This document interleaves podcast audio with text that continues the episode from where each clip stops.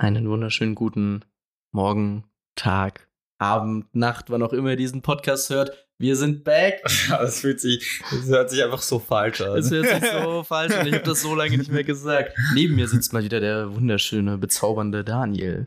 Ja, neben mir sitzt der absolut fantastische Loik. Ihr kennt ihn. Mann, Mann, Mann. Äh, ja, unsere letzte Folge ist äh, bisschen her. Bisschen. Eigentlich sollten wir das komplett abbrechen. Das ist einfach. Willst du es abbrechen? Nein, also unsere letzte Folge ist genau zwei Jahre her. Äh, ja, was, ja. was ist in zwei Jahren so passiert? Wir sind einfach so einfach verschwunden. Wir haben einfach keinen Bock mehr gehabt. wir hatten keinen Bock mehr auf euch. Nein, Spaß. Ähm, ja, ist einiges passiert, gell? Schon einiges passiert. wollen, wir, wollen wir weiter wo, wo, mit vagen Begriffen um uns werfen, ja, wie wo, einiges? Oder? Ja, wie, wie fängt man da überhaupt an?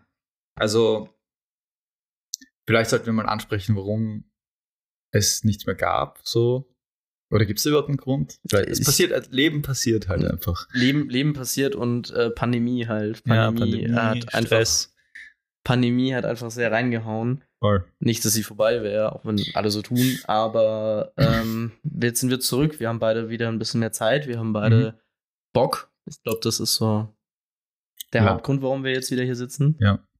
Und ähm, ja, willkommen zu einer äh, zugegebenermaßen heute wahrscheinlich etwas wirren Folge, in einer Catching-up-Folge. Wir müssen uns auch erstmal wieder äh, einfinden ja, in das ganze reingrooven in das ganze Format. Podcast, wie funktioniert das nochmal? Äh, äh, muss, wie, wie, muss ich nochmal ins Mikrofon reden? Ja, wie redet man richtig? Nein, aber ähm, ja, ähm, womit wollen wir einsteigen? Also, wir haben im Vorgespräch so ein bisschen über ein paar Sachen geredet. Mhm. Ähm, ich würde sagen, ähm, wer es noch nicht weiß, äh, noch nicht mitbekommen hat, äh, wir sind äh, auch immer wieder in Persona jetzt zu sehen bei einem Projekt, das, äh, bei dem wir beide mitmachen. Mhm. Das heißt äh, Kino und Krawall. Richtig. Kino und Krawall ist unser quasi offizieller Filmclub, den wir mitgegründet haben. mitgegründet haben. Zusammen mit anderen Leuten, ja. Genau, mit Marie und Amelie. Shoutout an dieser Stelle. Ähm, wir sind quasi einmal im Monat, zeigen wir einen Film im Stadtkino. Äh, rundherum gibt es ein Rahmenprogramm. Meistens involviert das, ähm, puh, eigentlich kann man das gar nicht so festmachen, was es da was immer, unterschiedlich immer, ist. Eigentlich. Immer was anderes, ja. Also es ist immer, immer was anderes, deswegen ist es auch äh, wichtig, dass ihr alle kommt und das auscheckt. Wir denken uns immer ganz tolle Überraschungen Genau, weil es immer sehr, ja, sehr cool ist. Und ähm, zum Beispiel hatten wir den letzten Film, war, das war Dear Future Children von Franz Böhm. War ziemlich schön ausverkauft, fast ausverkauft. Mhm. Und da mhm. gab es einen Poetry Slam, danach gab es. Äh, Shoutout an Anna Harder. Ja, richtig. Und ähm, auch ein QA mit dem Regisseur und ähm, der Person. Franz von, Böhm, meinst du? Ja, Franz Böhm sowieso, aber von ähm, Fridays for Future, glaube ich. Ja, der, der Maxi ist er, glaube ich. Maxi, genau. Der Maxi von ähm, Fridays for Future und du haben dann ein Interview geführt mit dem, ein QA geführt mit dem Franz Böhm, der Regisseur vom Film. Und danach ging es ab in den Club U, Karlsplatz. Also, das war ein, ein ziemlich ja, intensiver Abend, würde ich mal sagen. Ja, genau. Und äh, ansonsten haben wir auch gezeigt Paris, Texas, Trainspotting, Systemsprünge, also auch ein paar Filmklassiker dabei. Das Programm ist immer sehr unterschiedlich. Ja. Und ähm, ja, wir würden uns natürlich immer freuen, wenn neue Leute dazukommen und ähm, das Ganze ein bisschen, ja, so aus, sich ausdehnt irgendwie. Ja, in ganz, ja. In ganz Wien. Also das Ganze ist immer einmal im Monat. Ähm, mhm. Und das nächste Mal sehen wir uns dann im September. Ihr könnt auf Instagram einfach bei äh, Kino und genau. Krawall vorbeischauen. Äh, ja. Und da werdet ihr dann äh, informiert. Genau. Äh, abgesehen davon, äh, wo stehst du ja. gerade so im Leben? Frage ich mal ganz Wo stehe ich gerade im Leben? Wo geht's für dich gerade hin? Ja, für mich äh, hat sich gerade eine riesige Tür geöffnet, die ab Oktober beginnt. Also ich werde dann an der Filmakademie studieren. Woo! Yay! ähm, das ist natürlich sehr cool. Ähm, was natürlich aber auch heißt, dass der ganze Stress jetzt dann wieder von vorne losgeht und ich hoffe, dass ich trotzdem irgendwie schaffen werde, Kino und Krawall, Film aus Ohr. Ja. Alles so irgendwie so reinzupacken ja. in diese intensive Journey. Schlaf ist, Schlaf ist überbewertet. Sowieso. Ich meine, Schlaf ist wir als Mitte 20-Jährige, wir kennen das schon. ähm, Wir kennen das Prozedere. Aber ähm, ja, voll. Also da, das wird dann, ah, das geht dann am 1. 1. Oktober geht's los. Ähm, und ich habe halt weiterhin so gemacht, wie ich vorher gemacht habe, also meine Projekte gemacht, also gedreht, würde ich sagen, Musikvideos, Kurzfilme. Ähm, bei der Yuki sind wir beide auch. Das, das hat auch sehr viel. Ähm, Shoutout ans Yuki Festival. Genau, Yuki Film, Film Festival. Festival, das coolste Festival auf der Welt. Ähm, kann, kann, kann einstecken, Digga. Ja, no. und äh, genau, da haben wir auch, da waren wir auch sehr beschäftigt. Also es waren einfach sehr viele unterschiedliche Projekte, in denen wir involviert waren. Wir haben auch zusammen ein Musikvideo gemacht, das relativ groß war und äh, auch mega Spaß gemacht hat. Das könnt ihr auch anschauen. Das heißt Parallel Entities. Shoutout an Jan. so langsam reißt mit den Shoutouts. Shoutouts. Shoutouts-Folge. Um, ähm, wir können die Folge einfach so nennen. ja. Sollten ihr auch irgendwie die Links einbetten irgendwo. ähm, ja, genau. Hast du noch irgendwas hinzuzufügen? Also bei mir ist es deutlich langweiliger. Naja, ja. stimmt gar nicht. Nein, ähm, ja, ich habe einfach richtig Lust, äh, mhm. Film aufs Ohr wieder jetzt weiterzumachen. Ja. Und ansonsten, ich habe jetzt äh, in Corona auch meinen Bachelor fertig gemacht. Das heißt, ich bin jetzt irgendwie. Bachelor Filmwissenschaftler, was auch immer mhm. das bedeuten soll. Ja. Ähm, und ansonsten, ja, ähnlich ja. Äh, Dreharbeiten und äh, herzlich wenig Filme geguckt, muss ich zugeben in der ganzen Pandemie. Ich glaube, du warst da anders. Ich habe mal Kann wieder. Kann ich definitiv nicht von mir sagen. da, das ist, äh, da sind wir im Laufe des Podcasts schon häufiger dran gestoßen. Meine absolute Faulheit, äh, obwohl ich das Medium Film liebe und ja. Filme liebe, war meine absolute Faulheit, mich mit neuen Sachen zu beschäftigen. An dieser Stelle möchte ich über den Ludwig fragen, was machst du hier in diesem Filmpodcast? Was, was ist dein, was was ist dein mach, Job? Was mache ich hier in diesem Filmpodcast? äh, ich glaube, äh, ehrlich gesagt, äh, manchmal dich einfach provozieren. Imposter-Syndrom. Äh, aber übelst. Ja. Ähm, ja. Nein, ja, aber genau. Ähm, Pandemie war schwer. Yep. Muss, man, muss, man, muss man mehr darüber reden? Glaubst, mhm. glaubst du eigentlich, es wird viele Filme darüber geben in den nächsten Jahren? Oder glaubst du, es wird so ein Thema werden, was einfach alle meiden? Ganz ehrlich, ich glaube, es ist eher das Zweite. Also ich glaube nicht, dass alle es meinen. Es gab schon äh, Corona- und äh, Pandemiefilme, die ich auch gesehen habe, die äußerst gut waren und die ähm, da auch irgendwie so einen, einen coolen, eine coole Perspektive drauf hatten, filmisch, filmisch jetzt. Ähm, trotzdem glaube ich so, dass das generell das Publikum, so sagen wir mal ein Mainstream-Audience, jetzt sich eher weniger damit im in der Freizeit damit beschäftigen möchte. Auf jeden Fall. Und ich habe jetzt auch nicht das Gefühl, dass Corona als äh, Sujet jetzt unglaublich populär war, auch irgendwie so. Ähm, ich glaube so, ich war ähm, zum Beispiel bei der Berlinale dieses Jahr, da habe ich schon einige so Pandemiefilme gesehen. Ähm, wobei auch die meisten davon eher so im dokumentarischen Bereich waren. Also alles sehr, ich würde sagen, einfach so im Arthouse-Bereich gibt es definitiv welche, im, im Mainstream-Bereich eher weniger, würde ich jetzt sagen. Sehe seh ich sehr selten. Aber ja. glaubst du, da kommt noch was? Ich glaube, wir haben schon diese, diese Höchstphase irgendwie erreicht. Also wenn, dann hätte es schon kommen sollen. Aber ich kann mir noch schon, kann mir schon noch vorstellen, dass da irgendwie so ein paar Filme rauskommen, die da vielleicht noch ein bisschen Wirbel machen irgendwie. Ja. Ich glaube halt, ähm, das wird in den nächsten Jahren interessant werden, ob da noch was kommt oder ja, nicht. Ja. Ich glaube, je weiter die Distanz auch emotional dazu wächst, umso geringer ist dieser Verdrängungsmodus, in dem sehr das viele stimmt. sind. Ja, und umso voll. höher dann das Interesse auch an all den Neuheiten oder all dem kreativen Potenzial, was man vielleicht aus dieser ab völlig absurden und schrecklichen Situation irgendwie ziehen kann. Mhm, mh. Aber naja, ähm, lass uns da nicht lange verweilen. Ähm, Mhm. Worüber wollen wir denn zuerst reden? Ich hatte mhm. ja vorgeschlagen, äh, diese Folge kommt wahrscheinlich ein bisschen später raus, aber zum Zeitpunkt der Aufnahme sind wir in der Woche, in der endlich der erste richtige Trailer für die Amazon Herr der Ringe-Serie Rings of Power ja. rausgekommen ist. Wollen wir darüber reden? Ja, also gleich vorab muss man sagen, Luke und ich, wir sind riesige Herr der Ringe-Fanatiker. Also die Untertreibung des Jahrtausends. Ja, also ich habe halt wirklich schon in der Schule auch meine VWA zu Peter Jackson geschrieben und halt seinem Werdegang, hauptsächlich, weil ich eben so ein riesiger Herr der Ringe-Fan bin. Ähm, und da geht es jetzt wirklich um die Filme. Äh, die Bücher lese ich gerade.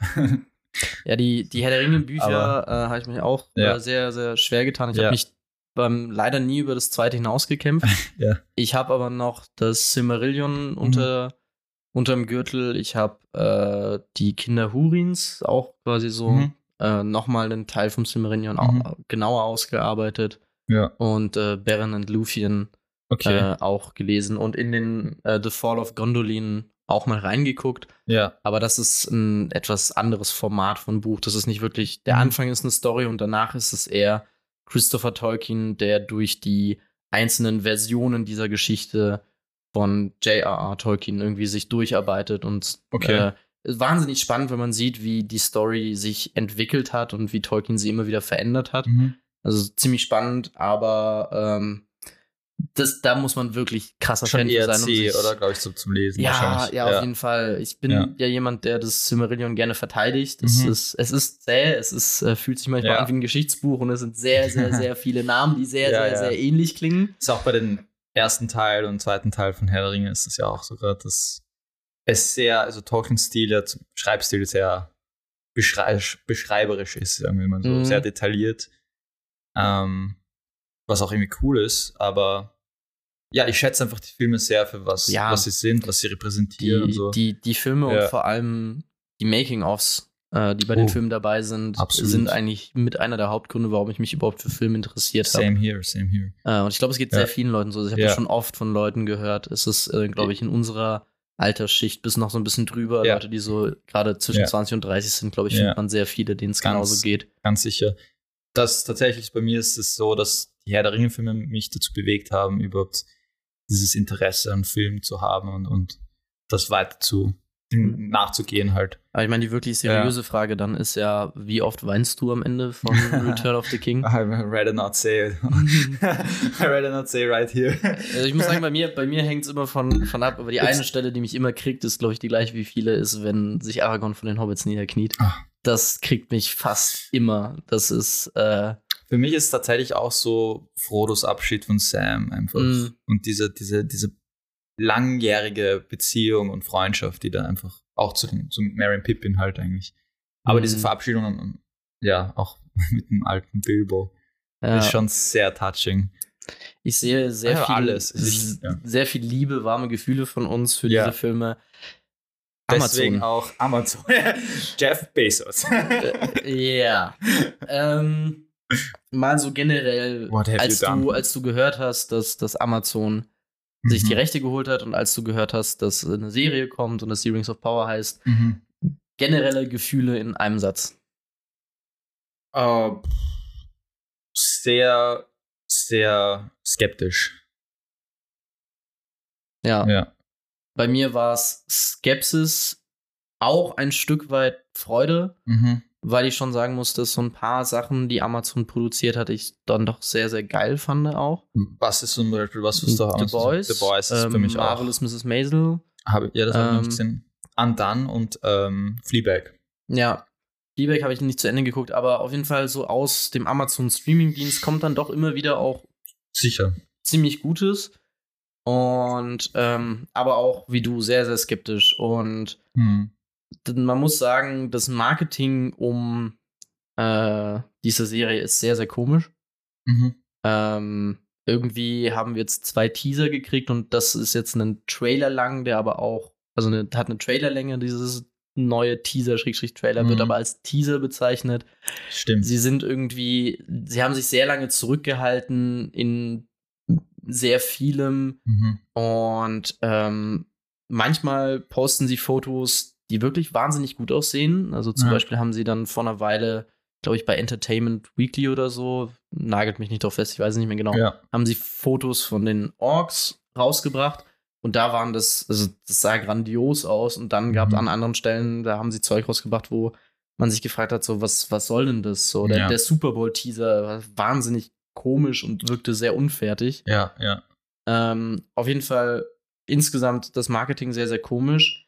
Die Fanbase genauso komisch, sehr divisive. Es gibt absolute tolkien Bei welcher Fanbase Ultra-Leute. nicht? Bei welcher Fanbase nicht, aber ich muss die sagen, Frage. die, die Tolkien-Fanbase ist schon besonders schlimm, weil sehr viele auch einfach äh, sich quasi eine eins zu eins, äh, also alles, was von den Büchern abweicht, ist irgendwie äh, Ketzerei und gehört verbrannt. Also das ist mhm. natürlich nur eine sehr mhm. laute Minderheit, aber ja. die ist schon präsent ähm, und sehr, sehr anstrengend. Ähm, aber ja, auf jeden Fall, der Diskurs ist sehr aufgeheizt mhm. und ich glaube, wir sind alle auch sehr gespannt, wie es tatsächlich wird. Mhm. Und ich glaube, sehr wenig Leute sind wirklich gehypt, gehypt. Ich glaube, mhm. die Mehrheit der Menschen ist so ein bisschen wie du und ich skept skeptisch. Mhm. Ähm, jetzt ist die Frage, bei diesem Trailer, was hat der Trailer nicht ausgelöst? Ich muss auch sagen, also eine gewisse, zu dieser Skepsis kam natürlich schon auch eine gewisse, ein, ein gewisses Interesse, so eine Neugier daher. Hoffnung. Genau, also Hoffnung weniger, weil ich finde, die, die Herr der Ringe-Filme für mich reichen komplett. Ich habe auch die Hobbits nicht gebraucht von Jackson. So, ich fand Niemand das, hat die gebraucht. Ich fand so, ich, ich fand jetzt cool gefunden, wenn es halt wirklich so ein cooler Hobbit-Film gewesen wäre. Hobbit habe ich auch gelesen, so. Und, und ich fand halt so, ja, also hätte mich voll gefreut, wenn die Filme halt wirklich besser gewesen wären, als was sie tatsächlich jetzt sind. Auch wenn ich gewisse Elemente in den Hobbit-Filmen sehr stark finde. Ich finde sie nicht komplett zum Weghauen. Aber ich war so, okay, ich glaube, ich glaube, wir haben es erreicht. Wir, wir wissen jetzt, was, äh, wie Herr der Ringe im Zeitalter der digitalen und, und digitalen Technologie und des Filmemachens jetzt ausschaut. Ich glaube, I, better stay with my Lord of the Rings movies. So, I'm good with them. So, ich brauche nicht mehr, ich bin zufrieden mit dem, was ich gerade habe. Und daher kommt dann dieser, dieser Trailer, beziehungsweise dieses Announcement und zuerst fing es an mit den Screenshots und lass mich gleich vorweg sagen, ich kann mit Screenshots einfach gar nichts anfangen. Ich finde, das ist so, it's a visual medium, also es ist ein, ein, filmisches Medium, funktioniert nur so halt, wenn, wenn du es quasi in, einer, in den 24 Frames per Second siehst. Aber so kannst du von jedem Film einen Screen Grab nehmen und das schaut irgendwie gut aus. Das bedeutet für mich noch, noch lange nichts. Und da habe ich auch schon, und wenn es jetzt nur um das Screen Grab geht, da habe ich auch schon so gemerkt, so, hm, I don't know, Belichtung ist irgendwie komisch, so, eigentlich passt ja alles. So theoretisch ist ja nichts falsch, wie es ausschaut, aber irgendwas passt einfach nicht zusammen. Es ist ich. halt ein wahnsinnig cleaner Look. Es ist halt dieses extreme polished, dieser polished 4K-Look Ich weiß nicht, wie ich es am besten beschreiben soll. Aber auch ja, beim, also beim das Trailer ist, ich, kein, kein, kein, Fach, kein Fachterminal dafür. Absolut nicht, aber. Aber ich glaube, man versteht, was du meinst. Es ist halt dieses, dieses komplett sterile irgendwie, weißt du, was ich meine? Es ist so. Ich habe das streckenweise auch. Ähm, was mich mhm. überrascht an diesem Trailer ist, dass ich viele Sachen auch gut finde, mhm. aber es wechselt quasi sehr stark von Shot zu Shot. Absolut. Wie ich es finde. Es gibt Shots, bei denen ich mir denke, okay, das sieht gut aus, das sieht hochwertig aus, die Kostüme schauen hochwertig aus. Man sieht, dass das eine teure Serie ist. Voll. Und dann gibt es aber Shots, bei denen ich mir denke, Nee, irgendwie ja, nicht. Nee, nee. Und ich glaube, was, was das Problem ist, ich glaube, ich habe mich zu sehr an den Look, den Jackson äh, implementiert hat, gewöhnt. Also dieser, dieser, dieser wirklich tolle Peter Jackson Herr der Ringe Look irgendwie und das, und das dann halt für mich gewisse Sachen schauen aus wie Herr der Ringe. Und ich habe halt, ich habe halt leider sozusagen ein gewisses Bild von wie Herr der Ringe ausschauen soll in meinem Kopf. Ja. Dadurch, dass ich halt mit diesen Filmen aufgewachsen bin. Da muss man halt. Da und das ist halt das Gefährliche natürlich dann auch. Weil eben. dann gibt man gleich eine Sache nicht die Chance, die sie verdient irgendwie. Absolut. Und also das, das versuche ich jetzt gerade zu, zu verändern, ist so, das einfach wirklich ein bisschen neutraler zu sehen. So, es ist Herr der Ringe, aber es ist auch nicht Herr der Ringe. Also es ist nicht das Herr der Ringe, das ich kenne. So. Ja. Ähm, das wollte ich halt gerade anmerken und irgendwie als Kritik anbringen, dass man ja. ja trotzdem irgendwie offen sein kann für neue Interpretationen oder für neue Ansätze.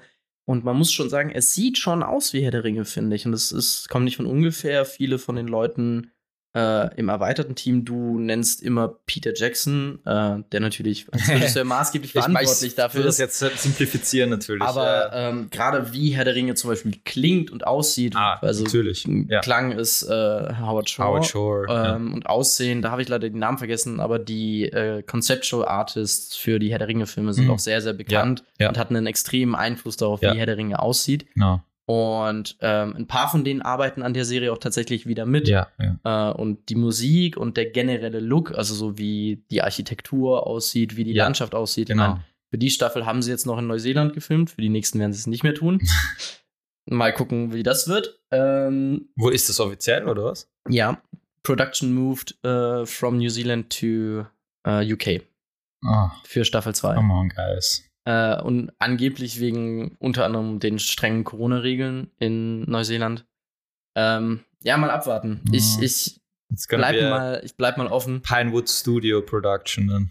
ähm, auf jeden Fall, ähm, ja, um das Ganze vielleicht so zum Ende zu führen, ich bin sehr, sehr gemischt, Mhm. ähm, was den Look angeht. Äh, ich bin sehr gemischt, was die Story angeht.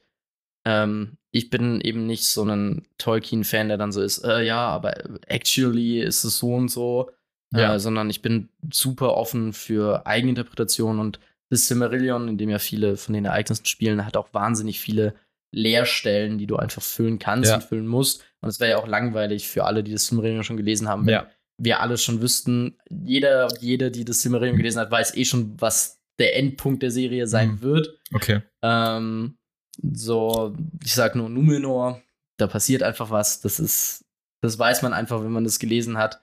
Ähm, aber es gibt da halt eben sehr viele Tolkien-Fans, die sich zum Beispiel sehr darüber aufregen, dass Galadriel irgendwie als Warrior Lady, äh, das Mhm. ist so die Twitter-Sprache, die ich jetzt nachbenutze, Mhm. irgendwie rumrennt. Das stört mich zum Beispiel gar nicht. Ja. Was mich eventuell schon stört, ist, äh, ich habe einfach Angst, dass das Skript nicht gut ist. Mhm. Ähm, Ja. Weil für mich ist Herr der Ringe auch viel, natürlich du zitierst immer sehr viel Peter Jackson und Mhm. den, den Look und den Feel. Für mich ist Herr der Ringe auch immer sehr viel Story Mhm. und die Emotionalität der Story. Sie ist nicht komplex, aber sie ist wahnsinnig effektiv darin. Mhm. Mhm. Und ähm, ja, ich weiß einfach nicht, ob die Serie das schaffen wird.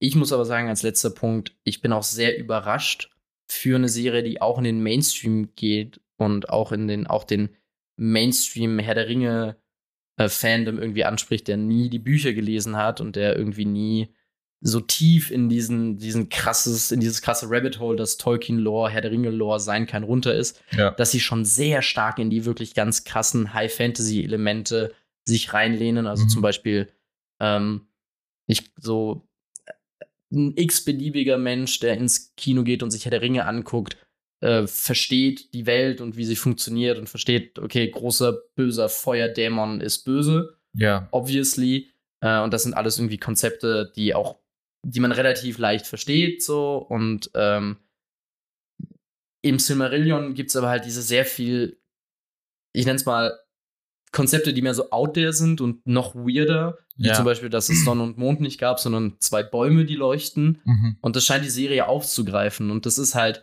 Fantasy ist halt für viele Leute nicht so zugänglich und Mhm. mögen oft bei Fantasy die Fantasy-Elemente nicht so sehr. Mhm. Grund, warum Game of Thrones auch an vielen Stellen, glaube ich, so erfolgreich war, weil es gerade in den ersten Staffeln nicht so krass in diesem Fantasy drin war, sondern Ja. irgendwie.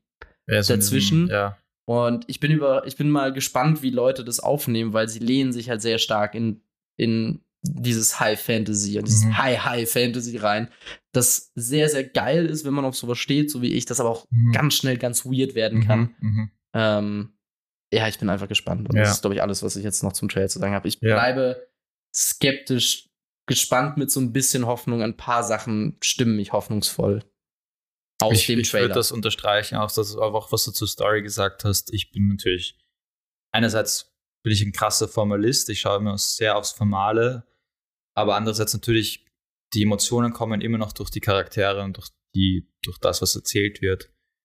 Und äh, bei Herr der Ringe ist das natürlich sehr, ist es natürlich diese, diese Heroes Journey einerseits und das ist gut ge- gegen böse und ich weiß halt einfach, ich habe wirklich keinen blassen Schimmer. Du kennst dich da anscheinend viel besser aus, mit durch, dadurch, dass du es gelesen hast, was das Similarian ist und was, was da geht. So, ich, ich bin auch irgendwie gespannt, um halt diesen, diesen Lore irgendwie ein bisschen kennenzulernen und das zu erweitern, weil ich bin halt wirklich nur familiär mit Herr der Ringe und der Hobbit. Und mein mein Lieblingsmeme dazu, das muss, ich, das muss ich mal raussuchen. Memes nachbeschreiben ist immer so ein bisschen, bisschen langweilig und scheiße, aber ich versuch's mal.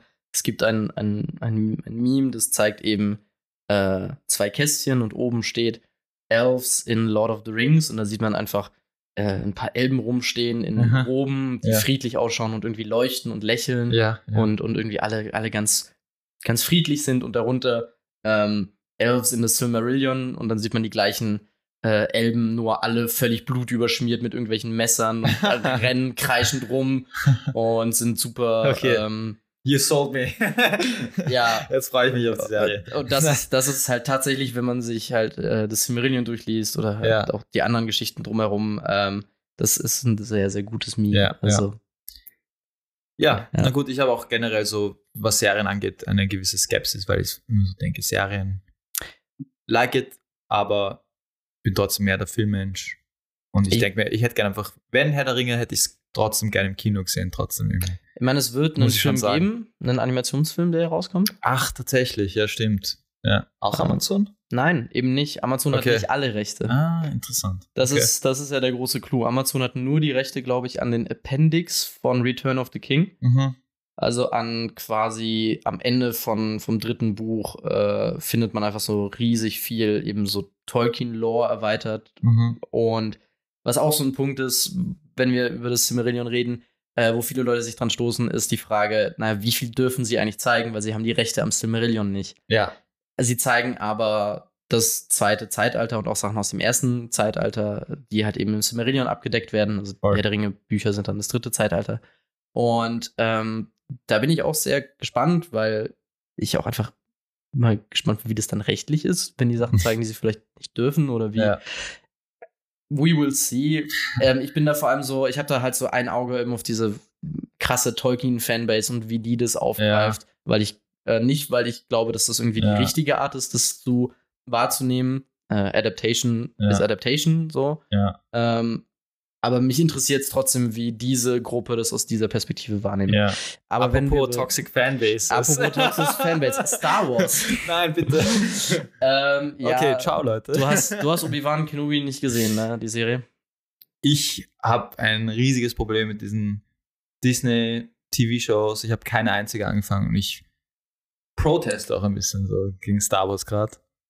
Das ist sehr, sehr lobenswert. Ich Ich, wünschte, ich könnte sehr das. so- Ich bin, ich bin leider. Fuck Disney Plus. ich bin, live on, Ketten, live on Audio.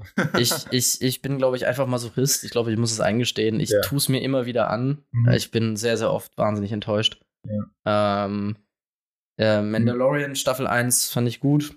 Mandalorian Staffel 2 fand ich okay. Book of Boba Fett ist absoluter Müll in meiner Ansicht und dann eine absolute Verschwendung von auch sehr vielen talentierten Mhm. Leuten, die da einfach mitgearbeitet haben. Obi-Wan Kenobi ähm, hat manche richtig gute Sachen, hat ein paar Szenen, die mich richtig überzeugt haben. Ian McGregor ist ein wahnsinnig guter Schauspieler, meiner Meinung nach. Äh, Mhm. kann man auch anders sehen, aber äh, und es gibt ein, zwei Szenen, die mich auch voll berührt haben und voll gekriegt haben. Aber meine Fresse, die Serie sieht nicht gut aus. Sie ist komisch gefilmt und das, obwohl der Kameramann, ähm, Von Oldboy, der Kameramann. Der Kameramann von Ja. Oldboy ist, dessen Namen ich leider wieder vergessen habe, Schande über mein Ja. Haupt. Ähm, also eigentlich jemand, der, der extrem brillant ist, aber der auch hier wurde Talent einfach wieder massiv verschwendet. Ich kann das Volume, also dieses ähm, nicht Greenscreen, sondern dieses Panel-System, in dem Ja. gefilmt wird, ich kann es jetzt schon nicht mehr sehen, was ich schade finde, weil die Technologie eigentlich wahnsinnig cool und interessant ist und auch in The Mandalorian teilweise viel besser umgesetzt wurde. Mhm. Ähm, aber ich sehe halt die Panelwand an manchen Shots noch mehr, als ich einen Greenscreen sehen würde. Mhm. Und das äh, finde ich einfach wahnsinnig nervig. Mhm. Es sind ganze Folgenabstände drin, die man einfach rausstreichen könnte. Ähm, es gibt, ich weiß nicht mehr von welchem YouTube-Kanal, aber es gab mal bei einem YouTube-Kanal, der so Video-Essays macht und so immer diesen, diesen Gag, dass er irgendwann ins Mikrofon schreit, did anybody proofread this? Ähm, und das habe ich mir einfach bei der Serie die ganze Zeit gedacht, so, did, anybody proofread this?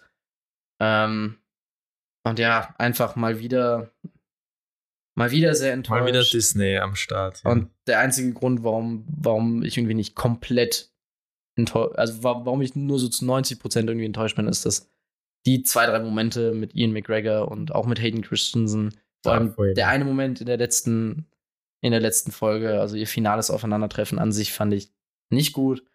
Ähm, aber wenn der Kampf quasi vorbei ist und sie miteinander reden, das war Gold wert, finde ich. Mhm. Aber das täuscht halt einfach nicht über alle anderen Probleme hinweg. Ja, ich finde, das ist halt so. Das ist halt so einfach so der, der Corporate Overlords mit dem Schlüssel in der Hand und, das, und halten es so vor dir her und du bist einfach nur so, ja, more, more, please. So, für mich ist das einfach nicht etwas, was mich interessiert. So, ich finde, die Story wurde schon erzählt Und ähm, ja, ich würde mich einfach wirklich freuen, wenn man, wenn man Star Wars schon macht. Und ich liebe Star Wars, so auch wieder so, ich bin mit den Filmen aufgewachsen und so weiter und so fort, aber wenn man jetzt schon Star Wars macht, dann sollte man weg von dieser ganzen Skywalker-Saga gehen und mal was Neues ausprobieren, was nichts, absolut rein gar nichts mit diesen Charakteren zu tun hat, weil. Ich glaube, das passiert jetzt auch. Ich hoffe es, weil. Also in den Serien nicht, weil Mandalorian lehnt sich. Äh, Star Wars kann halt alles sein. Also es ist halt ein riesiges Universum, wenn man es.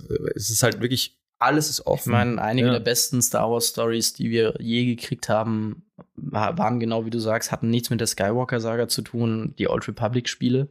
Mhm. Weiß nicht, ob du die je gespielt hab hast, ich, aber die gelten. Gespielt, aber die Trailer habe ich gesehen immer.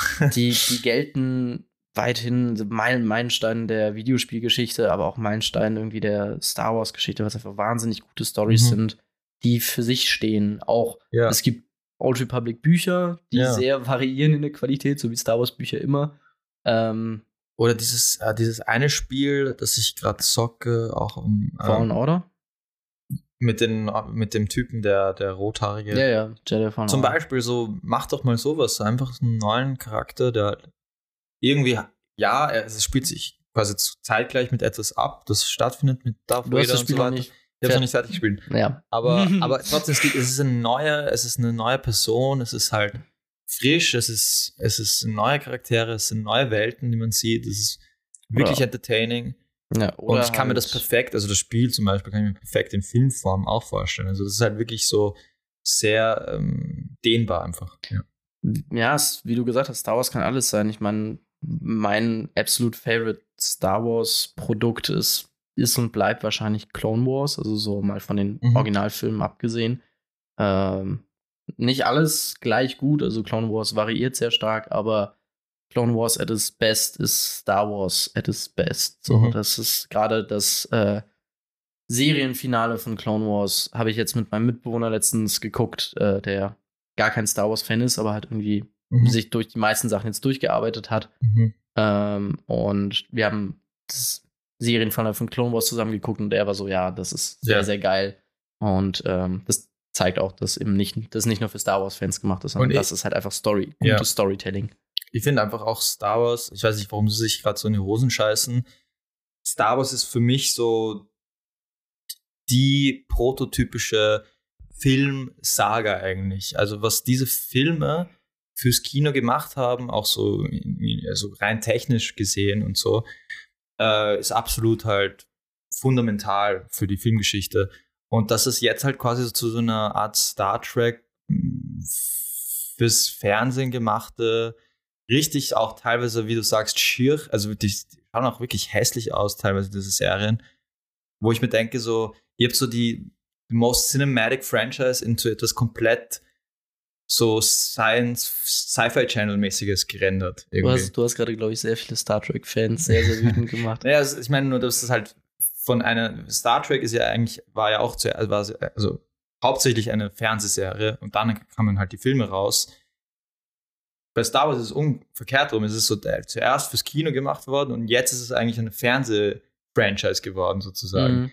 Also es gibt der letzte Film, der, also Star Wars-Film, der rausgekommen ist, war Han Solo, ich glaube 2018. Ja. Das ist schon vier Jahre her. Und Obi-Wan hätte eben danach der nächste Und Film weil sie sich eben, weil der halt ein Flop war, haben sie sich gedacht, gut, wir bleiben jetzt in dem Disney Plus Kanon. Irgendwie, wo ich mir halt denke, ich will halt nicht extra für euren Channel irgendwie subscribed sein, damit ich halt irgendeine Serie schauen kann, die dann auch tatsächlich wirklich. Also ich habe immer diese Leia Chase Scene, die ja ziemlich famos ist, gerade auf mhm. YouTube geschaut und die auch tausendmal gemimt wurde. Ich denke mir halt wirklich so, this is the best you can do, your multi-billion dollar franchise. So, äh, und Studio meine ich halt auch. So, da, da muss einfach mehr drinnen sein. Das ist halt wirklich, finde ich, nicht akzeptabel. Es, es ist äh, stellenweise schon, es ist stellenweise schon sehr peinlich. Ähm, aber davon mal wieder zu was etwas Positiverem. Ja. Äh, hast du. Nein, ich will davor noch, weil da sind wir wieder in der Negativität drin. Ähm, ich will davor noch kurz was zu Stranger Things sagen. Hm. Äh, hast du jetzt noch nicht geguckt? Noch nicht, ähm, ja. Kurzer Satz dazu ist, ähm, wie immer, manche Sachen funktionieren besser als andere. Äh, du wirst es dann eh merken, wenn du es guckst, die Russia-Plotline funktioniert einfach nicht. Mhm. Also für mich zumindest und auch für viele Leute, glaube ich nicht. Ähm, zumindest was ich so gelesen und gehört und gesehen habe.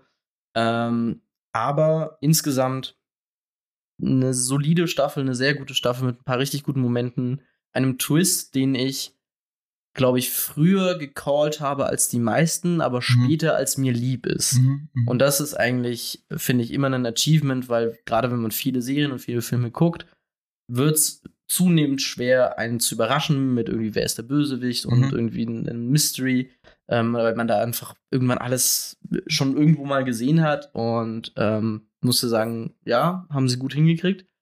Ähm, sie haben sehr viel mehr Practical gemacht an einigen Mhm. Stellen, was sich auszahlt, Mhm. mal wieder.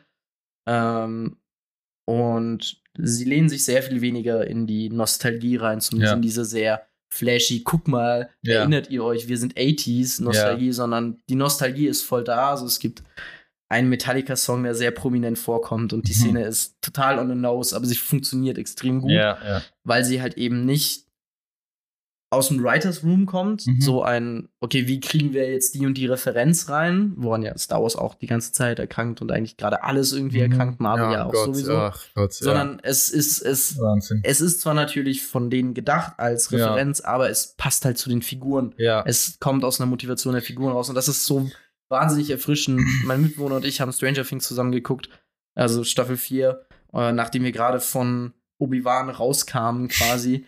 Und wir haben uns immer wieder angeguckt und gesagt, boah, es ist wahnsinnig erfrischend, einfach eine gut geschriebene Serie zu sehen. Also ein Skript, bei dem man merkt, da haben sich Leute Gedanken gemacht, es wurde geproofreadet, das wurde irgendwie, das hat Hand und Fuß und Mhm. irgendwie, ah, okay, der Charakter hat den Story-Arc und so und irgendwie, Mhm. dass man das einfach, klar, manchmal ist es auch langweilig, wenn man diese Strukturen einfach erkennt, Mhm. aber ich finde halt bei so straightforward narrativer Erzählung, finde ich es auch wahnsinnig angenehm, wenn man einfach einen klaren Pfad hat, Mhm. auf dem der Film oder die Serie sich bewegt. Ich rede jetzt eben nicht von so Experimentalfilmen oder irgendwie so Character Studies oder das ist was Mhm. anderes, aber so quasi Plot Moves from A to B und Things happen in between. Mhm. Und das, ist, das war wahnsinnig erfrischend und äh, Mhm. war sehr gut. Humor hat für mich ziemlich, ziemlich gut funktioniert. Bis Mhm. gegen Ende, irgendwann wurde es ein bisschen zu viel. Ja. Ähm, Schauspielleistung durch die Bank weg eigentlich voll solide, kann Ja. ich über nichts beschweren. Ich Hat- bin hat- mega hat gut hyped. getan, Ich hat bin gut mega getan. hyped. Also ich bin ja ein riesiger Stranger Things Fan. Ich mag auch die zweite und dritte Staffel. Ich bin halt ich, ich mag die dritte Staffel wirklich nicht. Das Ja. ist, die hat wirklich wehgetan. Ja, ich, ich verstehe das. Ich bin halt, was das angeht, sehr so just give me. Ich liebe einfach, bin ein Sucker für diese Kleinstadt-Idyllen, Adventures im Sp Steven Du Spielberg. bist, du bist halt auch aus, in der Großstadt aufgewachsen und musstest nie in der Kleinstadt leben. ja, aber Ich ich, bin der hab's- Kleinstadt ich so, ja, ich habe einfach so eine Schwäche für sowas. Mein Liebling, einer meiner Favorite Movies ist äh, Super 8 von J.J. Abrams, der das auch so ein bisschen Mhm. aufgemacht hat, diese Welt. Ähm, und ich finde einfach, Stranger Things macht einfach richtig, richtig Spaß. Für mich ist das wie so ein, wirklich so einfach enjoyable fun. Ja. Well made, enjoyable fun. Und ich musste auch nicht so viel reininterpretieren. Für mich ist das nicht so whatever, so Arthouse oder was auch immer. Es ist einfach nur so, man schaut das und man hat, hat Spaß an diesen, an diesen Charakteren, an diesen Abenteuer und äh, an den Visuals auch, weil die Mhm. Serie tatsächlich sehr schön gemacht ist. Ja. Und ich freue mich extrem auf Staffel 4. Also du hast mich, also ich war eh schon sold davor und jetzt bin ich halt noch mehr sold. Und ja. Ich, ich, ich sehe es kommen. In, in zwei Wochen machen wir eine Folge, wo du mir dann erklärst, warum du sie scheiße fandest. Das wäre, letzte wäre Folge, die letzte Folge ist jetzt zweieinhalb Stunden lang, habe ich gesehen noch. ja genau. Also sind, sie haben es quasi in, auch ganz komisch. Also Ich meine, andere Streaming-Plattformen releasen äh, wöchentlich, was ich hasse wie die Pest. Ich mag das. Ähm, ich mag das überhaupt nicht. Ja. Ich will Sachen durchbingen. Ich mag das voll, wie sie Ähm, bei The Boys das gemacht haben und bei der Call Saul gerade. Ja. Wirklich so, dass du jeden, jede Folge irgendwie so als eigenes Ding irgendwie processen kannst. Ja, Ja. schon, aber ich, ich will Sachen, ich, ich hasse einfach warten. Ich bin ein wahnsinnig ungeduldiger Mensch bei sowas. Ja, ja, verstehe ich. Und bei Stranger Things haben sie quasi den ersten Teil der Staffel Stimmt. auf einmal released Ja. und dann das letzten Ende waren Folgen. dann, die letzten zwei Folgen Ja. waren ewig lang. Riesige. Und Epics. ich verstehe schon, warum sie es gemacht haben, auch einfach von der Struktur dieser letzten Folgen, aber ich glaube, das ist auch viel Marketing Ja, Ding einfach gewesen von. sicher, sicher. Es wäre auch, glaube ich, für Netflix, Netflix ist ja gerade in der Riesenbredouille ähm, wegen Geld Die haben und grad- äh, die richtig Probleme. Ja, Und es wäre sehr viel klüger für Netflix, wenn sie Sachen wöchentlich releasen würden, weil tatsächlich. ja. wöchentliche Release halten dich einfach länger im kollektiven so. Kulturbewusstsein so. und in der Ja. Presse. Und ähm, wöchentliche Release Und du baust auch mehr Spannung das, auf. Du baust zu mehr Spannung aus und es ermöglicht auch Leuten was zu Folge. entdecken. Ja, So Russian Doll zum Beispiel ähm, ist, glaube ich, auch auf Netflix. Netflix. Russian Doll wurde gesehen äh, und hat einen Hype gehabt, aber Oder dann Squid ist es auch Game schnell wieder runtergestorben. Squid Game ist ähm, der hat sich tatsächlich, das war ein richtiger. aber das ist halt die Ausnahme bei Netflix. Und wenn man sich anschaut, wie viel Netflix raushaut und dann wieder äh, eindampft, Mhm. einfach weil, und ich glaube, das hat halt viel auch damit zu tun, wie lange solche Sachen im Mhm. kollektiven Gedächtnis Mhm. bleiben und in der Mhm. Presse. Ähm, ich meine, Space Force zum Beispiel, muss ich sagen, fand ich sehr witzig. Mhm. Nicht so gut wie die Office, klar, und Mhm. hat seine Probleme, aber ich hätte da Lust auf noch zwei, drei Staffeln auf jeden Fall gehabt und die Ja. haben es halt eingestampft. Und das macht Netflix bei so vielen Sachen die ganze Zeit. Und ich glaube, ja, Netflix, get your Die- shit together. ja, so, die- die, die- müssen sich komplett umorientieren und mal umstellen. Die, diese Firma, dieser Und es wird Streaming-Dienst halt auch ganz komisch teurer. Es wird halt auch immer teurer und der Content wird jetzt auch nicht immer besser, finde ich. Ähm, Aber ich glaube, dass sie eigentlich ganz guten, okayen Content hätten. Sie müssen ihn nur noch mal anders. was sie halt, was mir halt Sorgen man muss Serien auch ganz sie kurz haben drücken, man muss Serien auch, auch Zeit geben zu wachsen. Ser was Serien angeht, absolut. Ich finde, jetzt, jetzt haben sie ja vor allem vor kurzem ein Statement rausgehauen, dass sie weniger, was Filme angeht, mehr Fokus auf eben diese Big Blockbuster, wie so Red Notice und äh, Extraction, sowas fokussieren wollen und weniger auf Filme, die eher so Oscar-Filme sind, die Mhm. ja raus- rausgebracht haben, wie so Marriage Story, Power of the Dog, The Irishman. Vor allem The Irishman, der halt auch so ein Riesenprojekt war äh, und sehr viel gekostet hat, aber wo anscheinend nicht so the money ist gerade. Also ja, das macht mir irgendwie Sorgen, weil ich fand diese Netflix Original Production, also die eigentlich keine Original, Originals waren, rein theoretisch waren die ja schon von einem anderen Studio produziert und die haben das einfach nur aufgekauft. Sowas wie Roma eben Ja. extrem ess essentiell fürs Kino ist und auch wirklich toll eigentlich, finde ich, dass Netflix schon diese Filme auch irgendwie so eine Plattform gibt und da gibt es auch Netflix me mehrere auch- Indies halt, die Netflix hat viel Geld in andere Länder gepumpt Ja. und, und Serien ermöglicht, Ja, die es sonst vielleicht äh, auch einfach von der Verteilung ja, äh, nie so weit gebracht hätten. ja. Und man muss schon sagen, so, ich bin jetzt kein, ich bin nie ein Fan von irgendeinem Unternehmen, muss ich sagen. Also Ja. ich stehe einfach jedem Unternehmen kritisch gegenüber und jedes Unternehmen hat Absolut. halt Profitinteressen. Ja. Das ist halt die Natur der Dinge, in Mhm. der wir gerade leben, Mhm. in den Verhältnissen. Aber man muss schon sagen, dass es an ein paar Stellen hat Netflix eine Zeit lang, da hatten sie auch eine Monopolstellung, haben halt mit Geld um sich geworfen wie die Ja. Wahnsinnigen. Ähm, ich glaube, sie müssen jetzt halt auch, gerade dass sie halt unter Angriff stehen von Disney und Amazon, müssen sie halt einfach sich umorientieren. Und ich Ja. glaube, dass so Sachen wie, auch wenn ich es hasse, aber vielleicht wöchentliche Releases, vielleicht ein bisschen mehr Wert auf Qualität legen statt Quantität, ähm, dass solche Sachen ihnen viel helfen Ja, würde. ja.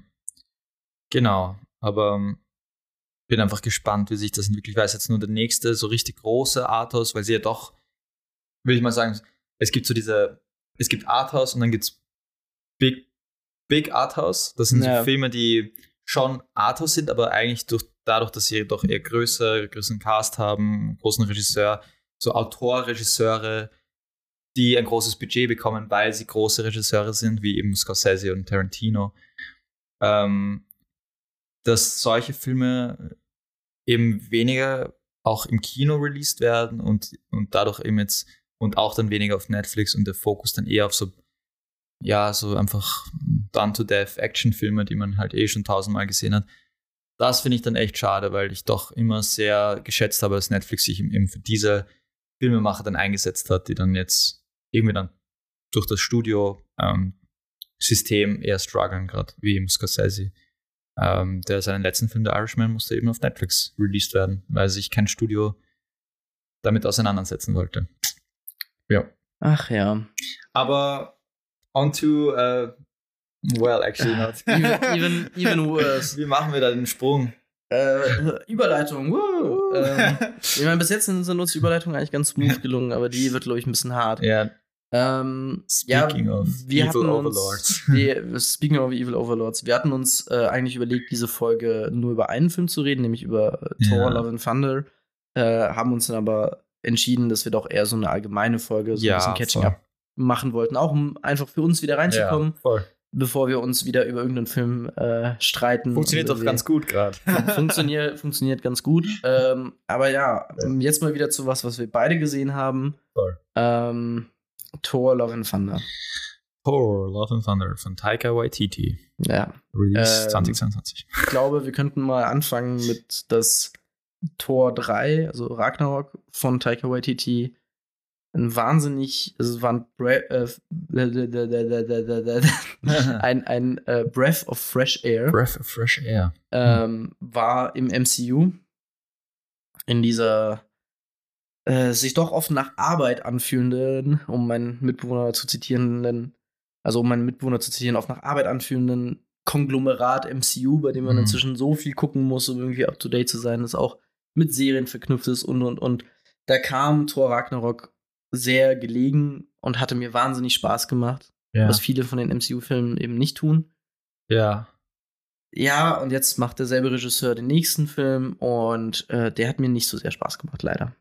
Ich muss einfach sagen, dass ich diese Filme halt einfach nicht mehr ausstehen kann. ich, ich, es ist nicht so, dass ich, äh, ich habe tatsächlich nicht so, also ich, ich, ich tue sie nicht hate-watchen. Ich habe wirklich jeden einzelnen MCU-Film jetzt gesehen auch. Und äh, die Filme sind ja total watchable eigentlich. Es ist ja nichts dran, das irgendwie so ultra offensive ist, jetzt von der Machart her. Beziehungsweise es gibt schon Sachen, die von der Machart her, die mich filmisch, die mich extrem triggern. Äh, auch bei dem neuen jetzt. Und bei Ragnarok war das auch schon so, dass der Film an sich eh funny ist und er hat so dieses YTT-eske, diesen Humor halt von YTT und auch so diese extrem zentrierten Shots irgendwie, die auch so ein bisschen so Wes Anderson-y sind, irgendwie, aber halt mit Mhm. diesem New Zealand-Touch.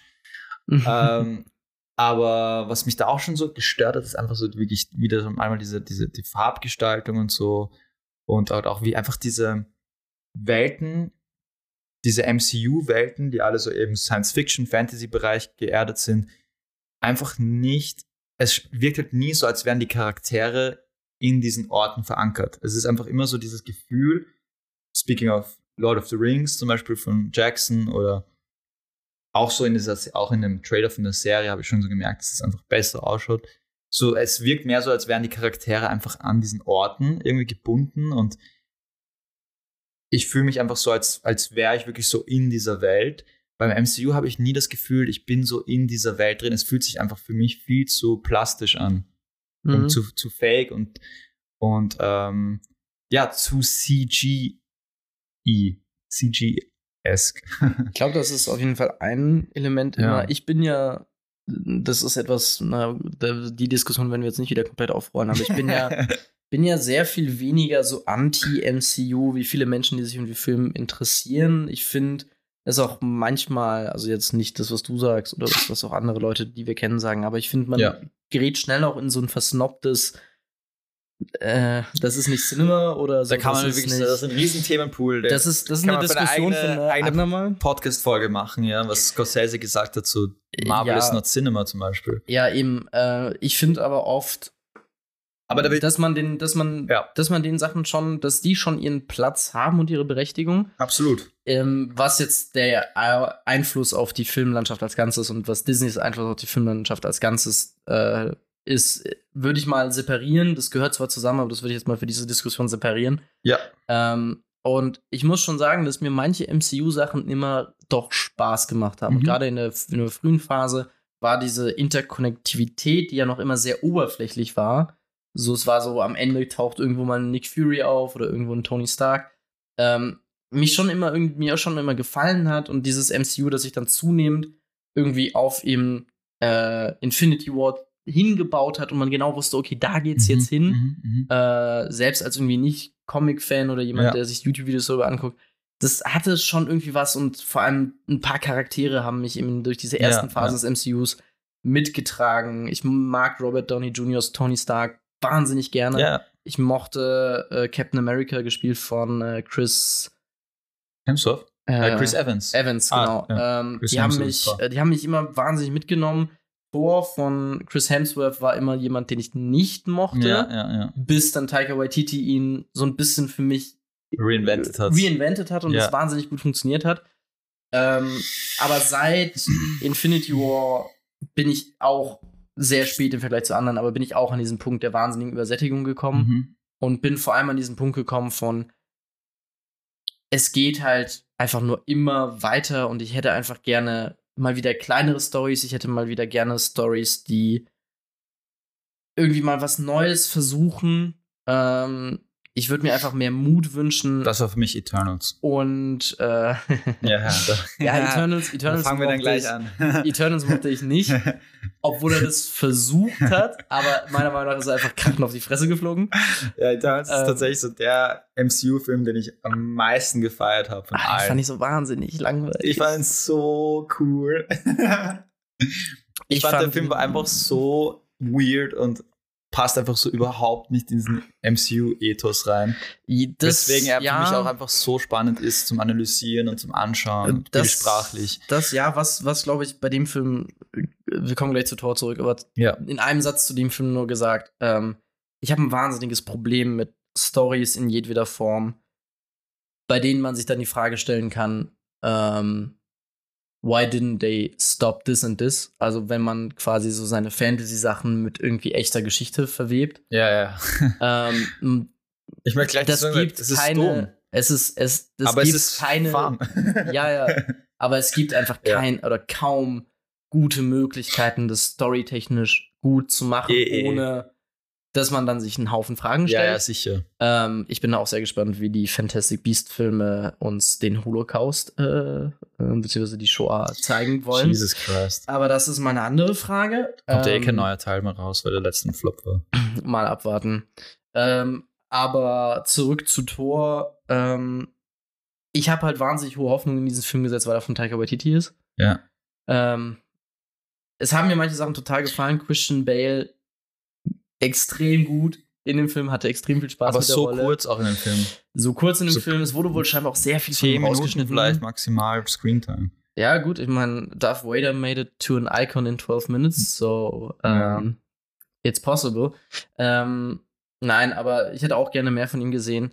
Ich glaube, was mir zu viel war, war tatsächlich äh, mal von allen Marvel-Sachen prinzipiell mal abgesehen, das ist schon Sachen angesprochen, wie die generelle Machart, die Farbe, die sehr simplistischen Skripte, Over-Reliance on, sorry, uh, Over-Reliance on uh, small, punchy Jokes. ja. Mir war einfach alles viel zu viel in dem Film. Und zwar selbst für. Marvel-Verhältnisse war es mir viel zu viel. Es war noch mal 10% mehr Jokes, die einfach für mich nicht funktioniert ich, haben. Ich möchte einfach noch mal zu kurz zum MCU generell auch so einfach, ich habe tatsächlich überhaupt kein Problem. Also ich liebe große Filme, ich liebe laute Filme, ich liebe Filme, die bunt sind und maximalistisches Kino, so give me that, so mach einen Superhero-Film, aber mach ihn geil halt so, weißt du? Und ich habe das, das gibt mir halt das MCU einfach auf gar, eben mit Eternals und teilweise Doctor Strange, Multiverse of Madness von Sam Raimi, mhm. eben weil ich eben sehr so einfach schaue,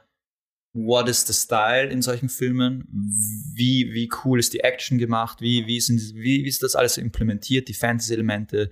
Ist es einfach engaging? Auch jetzt von einer puren Story-Perspektive, obwohl ich jetzt, jetzt nicht in Marvel-Filme und Superheldenfilme reingehe mit dem, äh, mit dem Gedanke, das muss jetzt eine tolle, life-changing Story sein. Es muss einfach nur eine Dynamik sein, es muss eine Energie haben, die entertaining ist. Und ähm, ich finde, bei dem Torfilm jetzt von Taika Waititi, dem neuen Torfilm, da war das teilweise drin. Ich mochte schon auch Aspekte des Films. Ich mochte zum Beispiel die Kostüme sehr. Ich mochte. Ja, stimmt. Ja. Ich mochte teilweise, was ich wirklich cool fand, ist, dass es so, da gibt es diese Szene beim, beim Zeus. Und das sind so teilweise Creatures, die so wirklich practical gemacht sind. Das fand ich mega funny. Und äh, generell auch so die Aliens, die designt waren. Das war, also es war wirklich so dieser, dieser auch dieser 80er-Jahre-Aspekt, der jetzt gerade wieder urin ist, halt wieder Stranger Things, whatever.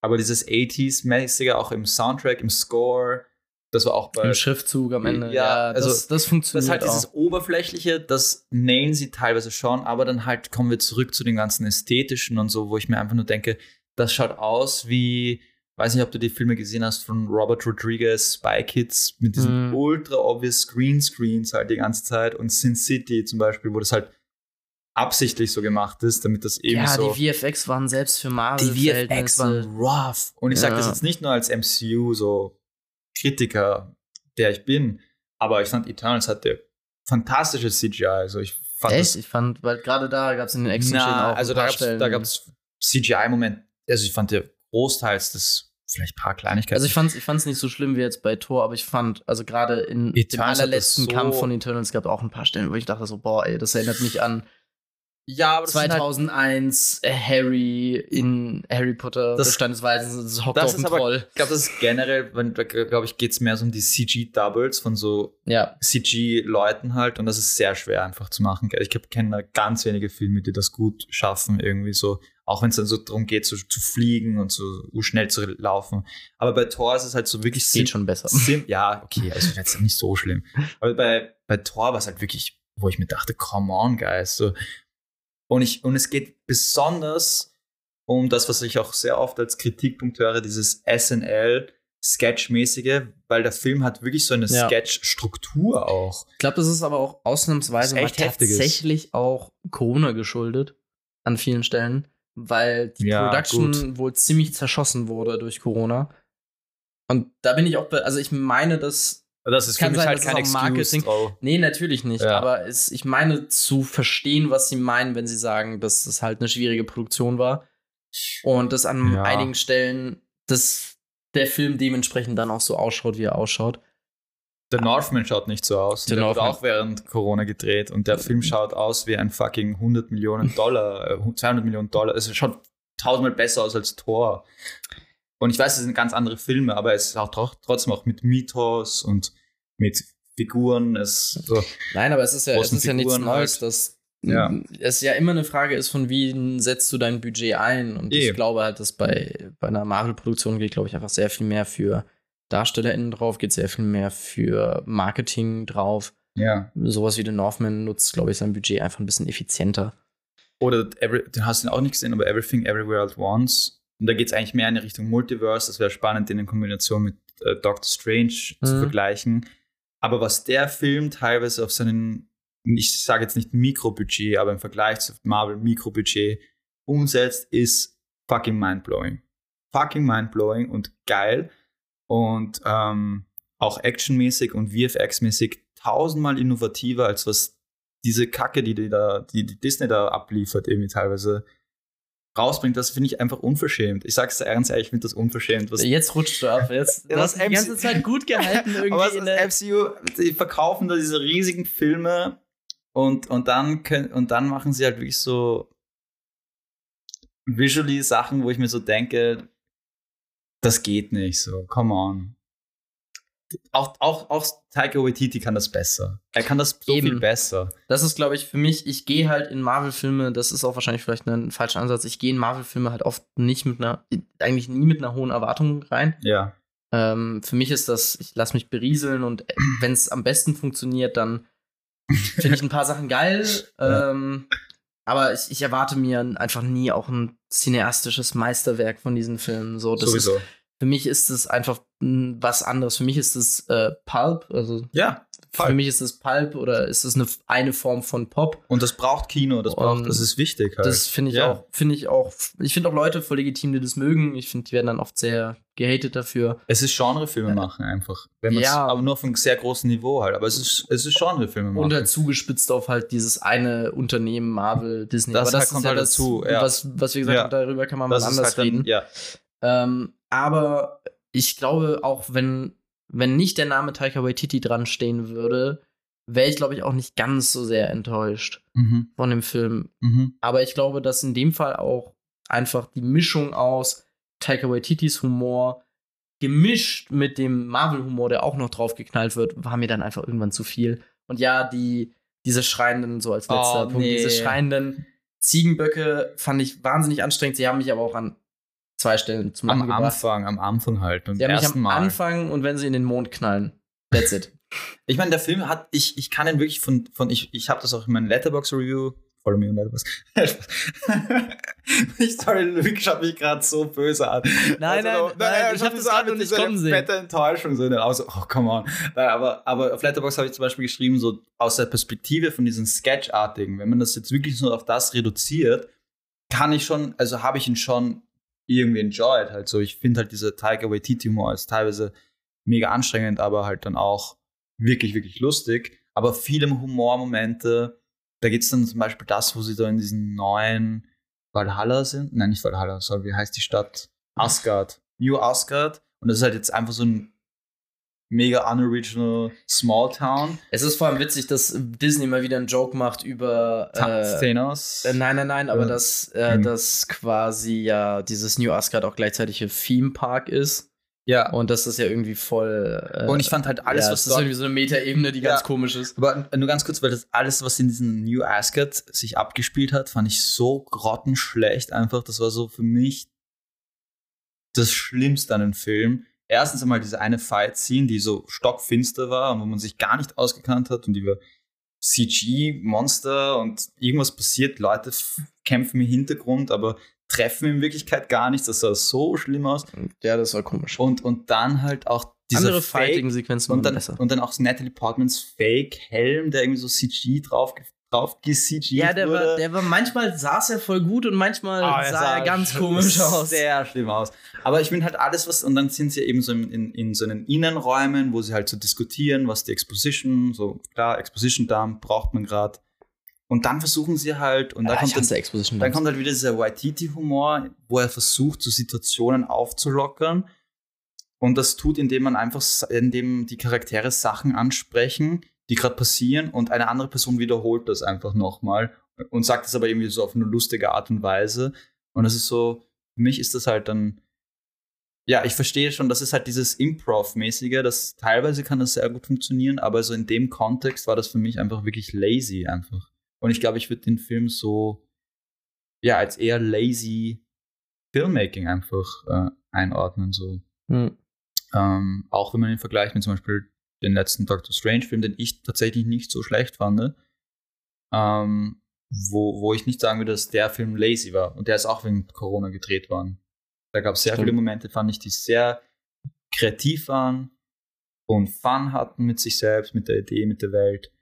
Und bei Thor war es für mich einfach wirklich ähm, so, dass ich halt einfach gedacht habe, ja, ich habe ihn nicht gehasst oder so. Ich habe Nö. wirklich, ich, man kann ihn sich wirklich sehr leicht anschauen. Das ist wirklich sehr leichte Kost. Dann könnte sie sich wahrscheinlich gut zu dem Film betrinken, glaube ich. Ja, und aber, aber generell finde ich trotzdem, es ist so wirklich low effort. Und ich finde auch Waititi kann es tausendmal besser. Ich glaube auch. Und ich, glaube, er hat Ragnarok auch, war auch besser. Ja, ich glaube, mit Ragnarok hat er auch einfach einen Ja. viel fokussierteren Film Ja. abgegeben. ja absolut. Ähm, ich meine, der Film hat so ein bisschen das Problem, dass er auch erstmal die erste halbe Stunde damit verbringen muss, irgendwie die Guardians loszuwerden, was auch sehr komisch geschrieben war und sehr schade war irgendwie. Also, Ähm, mean, ey, wir alle hassen sich. ja, das fand ich auch irgendwie lustig auch auch, einfach die irgendwie. dann so rauszuschreiben, war, ja, ich hatte einfach wieder mal viele Probleme mit dem Skript und Hm. mit der Dramaturgie. Ähm, um noch ein Versteh paar ich. positive Sachen zu sagen. Christian Bell habe ich schon erwähnt. ja. Chris Hemsworth schafft es schon, auch viel davon zu verkaufen, Er auch ist wenn die Jokes so, ja, er macht das ganz gut, ja. Ähm, Natalie Portman fand ich okay, ist gut. Ich fand, das war so, what the fuck are you doing? Ich mochte, ich mochte halt ihre, ihre so ganze fehl am Platz. Geschichte. oh, ich fand das schrecklich. Oh Gott. Es ist halt straight out of the comics so, das ist so pathetisch gewesen, though. Ja, Das war ja, so forced. ja, aber, aber Ah. hey, mit ein bisschen Pathos kriegt man mich. Aber es war so diese ureingeschobene Art von Pathos. So die, die Ur. Ich fand da tatsächlich dann das mit Christian Bale und seiner Tochter. Spoilers, by the way. Ups. Ja, fuck it. ähm, Das hätten wir vorher sagen Ja. Das hätten wir ganz am Anfang sagen ja, aber dann jetzt äh, schweren Geschütze raus. aber ich finde so alles mit Christian Bale, auch der Anfang, echt gut gemacht, eigentlich so mit Tochter verlieren und uns gut und so. Aber dass dann die sie dann so, das ist dann Thors Daughter und Natalie Portmans Daughter und Jane, also Jane, sorry. Ja. Und ich denke mir so, Mann, Leute, was ist das eigentlich gerade, was ich da schaue? Das Ich glaube auch, dieser Film und die ist Kids, die dann wahnsinnig. plötzlich Waffen bekommen. Ja, so. ich meine, das- das war das- weird. Irgendwie fand Ja, ich ich gerade mein, vor allem jetzt so. Irgendwie. das sind, das sind, Ja. das sind ja alles Kinder von irgendwem, Ja. der am Film mitgearbeitet hat. ja, Äh, der oder die, meine ich, Entschuldigung, äh, am Film mitgearbeitet hat. Das ist ja so das ganze Ding. Also ich glaube auch die, ja. Ähm, ist, ist nicht sogar das, das Kind, das am Ende Thors Tochter ist, ist es nicht sogar tatsächlich die Tochter von Chris Das ist Hemsworth? tatsächlich, ich glaube, glaube ich, sogar der Fall. irgendwie sowas war da. Auf jeden Fall, das war vielleicht noch so der letzte, wirklich allerletzte Punkt, den ich zu dem Film noch sagen will, ist, Mhm. ich glaube an vielen Stellen, der Film ist auch, glaube ich, für noch mehr als andere Marvel-Filme eher Kiddies. einfach echt nicht für uns geschrieben. Hm. Und wir sind echt nicht, glaube ich, die Demo. Aber dann auch irgendwie nicht so. Dann Irgendwie gab es ja so. Orgy-Jokes zum Beispiel und Ja, der mir auch zu oft wiederholt wurde. so, also Ähm. beheaded, beheaded, also so Köpfen und, und so und schon viel Tod auch. Aber das ist ja heutzutage. Eh, nein, natürlich, ich meine, das ist eh, also voll, aber halt so. Ja, die Jokes waren schon so eher so ein Adult-Niveau, würde ich sagen, teilweise mehr Aber als glaub, sonst. Trotzdem, dass es auch Ja. viel gibt, was einfach sehr gezielt auf Kinder war. Und dieser ganze Ja. Moment am Ende mit den Kindern und den Waffen war halt Natürlich. für, glaube ich, auch. Ja, für Kinder gemacht Eh. und auch für die Kinder eben von dem ganzen Team, was Eh. da mitgearbeitet hat. also ich, ich, so der- eine, also ich habe den Film so in einer PV gesehen, da gab es eine ältere Dame, die neben mir saß und bei dem Moment war sie so, geht ja gar nicht, so die Kinder mit Waffen. So. Das war so der Vibe, den sie mir gegeben Och hat in dem. Moment.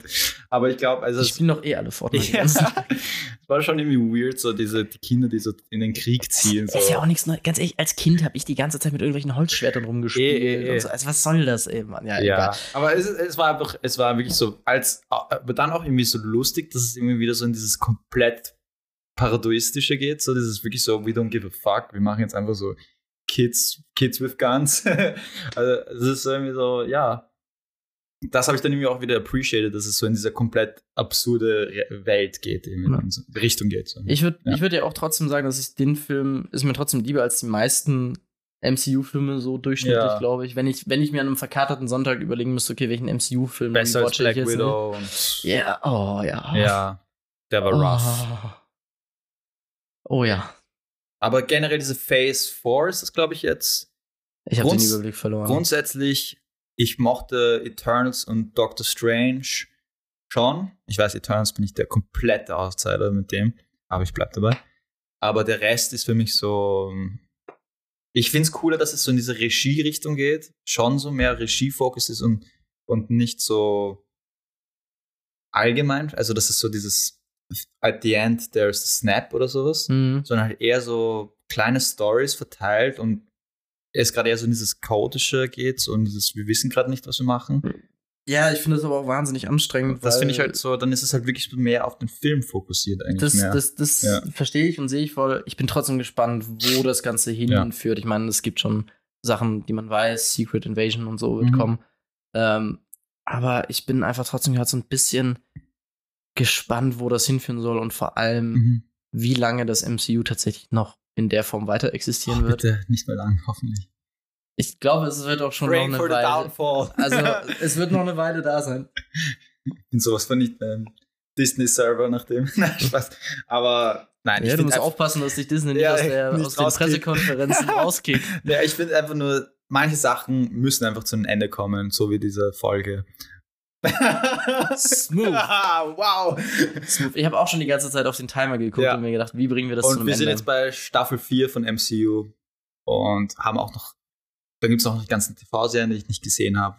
Wo Da ich mir sind- einfach nur da sind denke, Da- ein paar sind ganz witzig. ja, das glaube ich One, auch. WandaVision ist ich interessant. glaube auch wirklich, dass da Leute dahinter sind, die sich wirklich Mühe geben und, und die caren, genauso wie bei den Star Wars Shows. Es gibt sicher keine schlechten Intentionen dahinter. Es ist nur, wo ich wirklich, wo ich mir denke, da geht einfach viel mehr, wenn man considert, wie viel Geld da drinnen ist und wie viele Leute dran arbeiten. Wo ich Ja, mir halt einfach nicht verstehe also- teilweise. Ich verstehe es wirklich teilweise wirklich nicht, die ästhetischen, kreativen Entscheidungen hinter diesen Filmen.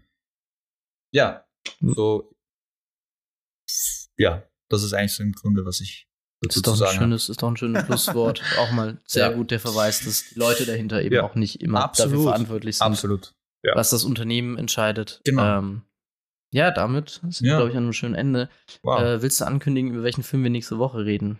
Weil da haben wir uns ja schon entschieden. ah ja. Ähm, Du hast den Film eh schon, schon genannt in der Folge und ich dachte, wir. Ah nein, hast du nicht. Habe ich noch nicht, aber. Ah, Stimmt, ähm, wir haben uns umentsch- Wie ich, ich umentschlossen. wollte eh, ich wollte, also das ist jetzt eh schon wurscht, ich wollte ein bisschen über die Filme reden, die ich dieses Jahr gesehen habe, die ich sehr mochte. Und einer davon war The Worst Person in the World, der letztes Jahr für den äh, fremdsprachigen Oscar und für Drehbuch nominiert war.